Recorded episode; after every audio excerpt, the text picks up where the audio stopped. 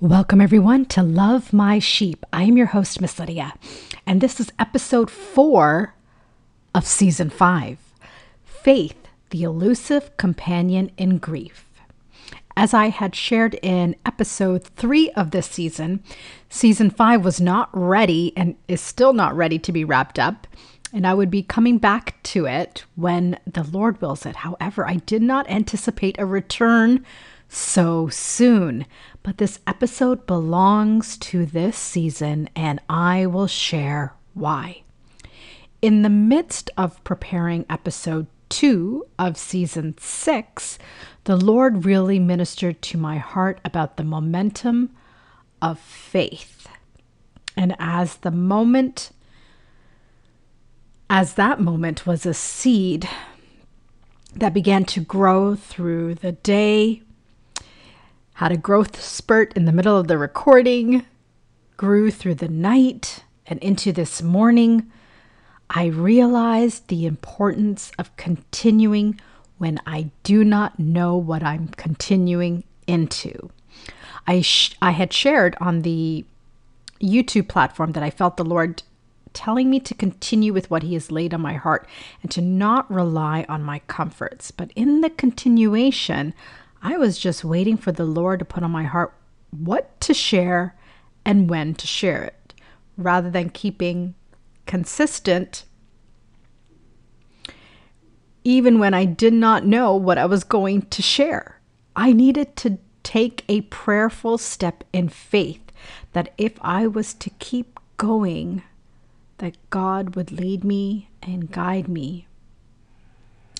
I realized this as lately I'm encouraging others to keep consistent, to keep going. And the Holy Spirit prompted my spirit to check myself and if I'm following my own advice to others. How can I encourage consistency and not consistently trust God will take over if I just step out in faith, sit down at my laptop, and believe that an episode will come to fruition? I had shared in episode two of season six about an experience with encouragement falling flat. And it wasn't just a one time experience, it was experiences. And I was really bothered by that. I was bothered by my bruises that had prevented me from receiving encouragement. As I shared in that, that it was a matter of identi- identifying what was a noise to tune it out, often we forget a big part of meditating upon the Word of God is putting faith in the Lord and in His Word into action. Even Jesus quoted Deuteronomy 8, verse 3 in Matthew 4, verse 4 to Satan in the challenge of his own hunger I will read both verses. First, let's start with Jesus in Matthew 4, verse 4. But he answered and said, It is written, Man shall not live by bread alone, but by every word that proceeds from the mouth of God. Amen.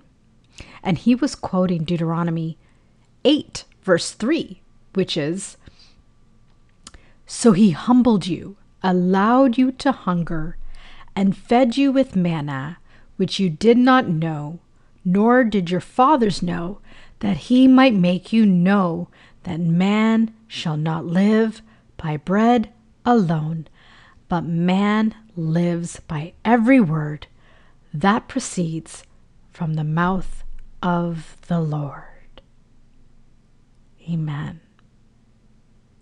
And so, in faith, when we walk in God's word, we cannot fake our faith. We can't say we believe God is sovereign and yet walk foolishly calling it faith. When we listen to the Lord, listen to his timing, listen to his words in the manner in which we are to receive them, we will communicate them not only by our words, but by, but by our lives because of our faith. Nobody needs to go to Bible school to get a degree in how to discern sincerity. when we are true witnesses of the goodness of God in the land of the living, people will know, and our brothers and sisters will know. They will see there is something different about us. Because while we may seem incomplete and downtrodden in the natural realm, our faith has made us whole, and we walk confidently yet humbly in that wholeness, which gives honor and glory to God. I have seen and heard many times my brothers and sisters faking faith. I have even done it. I don't know why the worldly method of faking it to make it has crept into the church, but we have all been guilty of it. However, if the faith pronounced is authentic, it will be mirrored in our lives. Praise God for His Word, for His love, and for His patience with all of us. Father God, I thank you for your intervention. I thank you for your word, for your love, for your patience, you deserve every platform for your glory uncompromised. May we all pray everywhere, lifting holy hands without wrath or doubting, praying and praising you and you alone. When we are freely able to do that, it's because we are walking in faith that you are truly taking care of everything. Help us to know daily and hourly what it is to walk in faith as we are continually tested. May we not grow weary in the testing. May we do every assignment you give us wholeheartedly and joyfully. Help us to not waste any moment that you have gifted us. May we bless you, Lord, with all that is within us. May we bless your holy name. Help us to walk in holiness and to honor your word. To you be all the glory, honor, and praise. In Jesus' name, amen. Until next time, know that I love you and the Lord loves you the most.